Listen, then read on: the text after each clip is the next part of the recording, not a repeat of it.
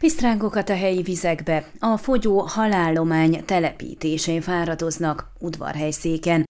Több hétvégén is dolgoztak a korondi horgászok és a nagyküküllő vadász és sporthorgász egyesület tagjai, hogy két medencéből álló halneveldét hozhassanak létre a helyi északi patak partján. Marmuriano Bíró Leonárd, a társulat vezetője elmondta, sokat segített nekik a helyi polgármesteri hivatal, amely egyebek mellett markológépet biztosított a négy méteres átmérőjű gödrök kiásásához. Azok kikövezését és a patakból folyamatosan csordogáló víz odavezetését viszont a helyiek oldották meg. Hatalmas büszkeséggel tölt el, hogy ennyien csatlakoztak az akcióhoz, amelynek célja, hogy a vizeinkben őshonos sebes pisztrángok egyre fogyó állományát növeljük, hangsúlyozta. Első ízben 50 ezer kis sebes pisztrángot fognak felkészíteni a vadonban történő életben maradásra az újonnan kialakított medencékben, az ivadékok beszerzése érdekében pedig a Maros megyei Laposnya telepi halneveldéhez utaztak a társulat tagjai. Elkísérve a szakembereket egy mesébe illő sziklástájon áthaladva értük el a hatalmas létesítményt. Annak ügykezelőjétől, Sebastián Todorántól megtudtuk, hogy az 1930-as évek óta nevelnek pisztrángokat a helyszínen, és jelenleg is látható betonmedencéket pedig 1973-ban építették. Jelenleg nagyjából 20 tonna szivárványos pisztrángot termelnek, amelyet fogyasztási céllal adnak el. Ezen kívül telepítésre alkalmas sebes pisztráng ivadék legalább 300 ezer születik évente. Speciális edényben mesterségesen megtermékenyítik az ikrákat, amelyek a víz hőmérsékletétől függően eltérő idő alatt kelnek ki. Ezeket csak azután adhatják el telepítés céljából, ha már megették az ikrájuk burka nyújtotta táplálékot, és képessé válnak más táplálék elfogyasztására. A helyszínen maradó halak egyébként külön medencébe kerülnek, amelyeken folyamatosan átfolyik a patakvíz. Beszélgetésünk után súlyuk alapján kimérték a társulat által igényelt 7500 leértékű ivadékot.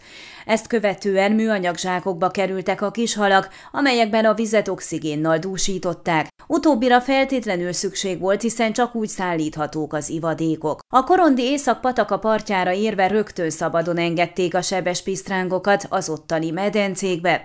Közben Marmuriánu bíró Leonárd kifejtette, nagyjából 5%-uk maradna meg, ha rögtön a patakokba engednék. Ez az arány viszont 55%-ra nő az előneveldében, ahol nincsenek ragadozó halak, illetve speciális szárított húsokból és gabonákból álló táppal etetik őket. Persze az is lényeges, hogy az átfolyó patakvíznek köszönhetően természetes táplálékhoz is jutnak, aminek hála könnyebb lesz megtanuljanak vadászni. Nevelésük során folyamatosan figyelni kell a pisztrángokat, hiszen előfordul, hogy némelyek több táplálékhoz jutnak és hamarabb nőnek, rátámadnak társaikra, hogy elfogyasszák azokat.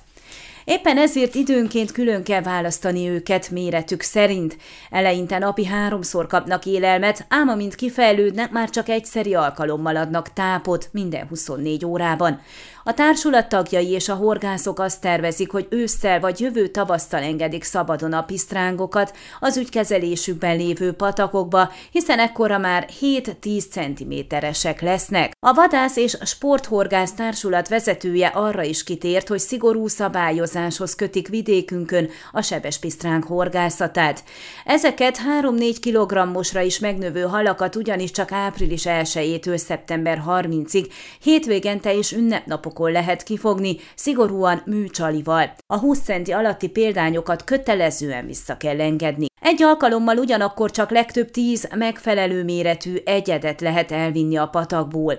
A sebes pisztráng állományának csökkenéséhez egyébként hozzájárul, hogy egyes horgászok a 10 centis példányokat hazaviszik, mert jó lesz a macskának, közölte keserű szájízzel Marmuriánu bíró. Ez már csak abból is látszik, hogy az elmúlt években mintegy 600 ezer sebes pisztráng ivadékot engedtek szabadon a patakokban, ám ennek vajmi kevés látszata van.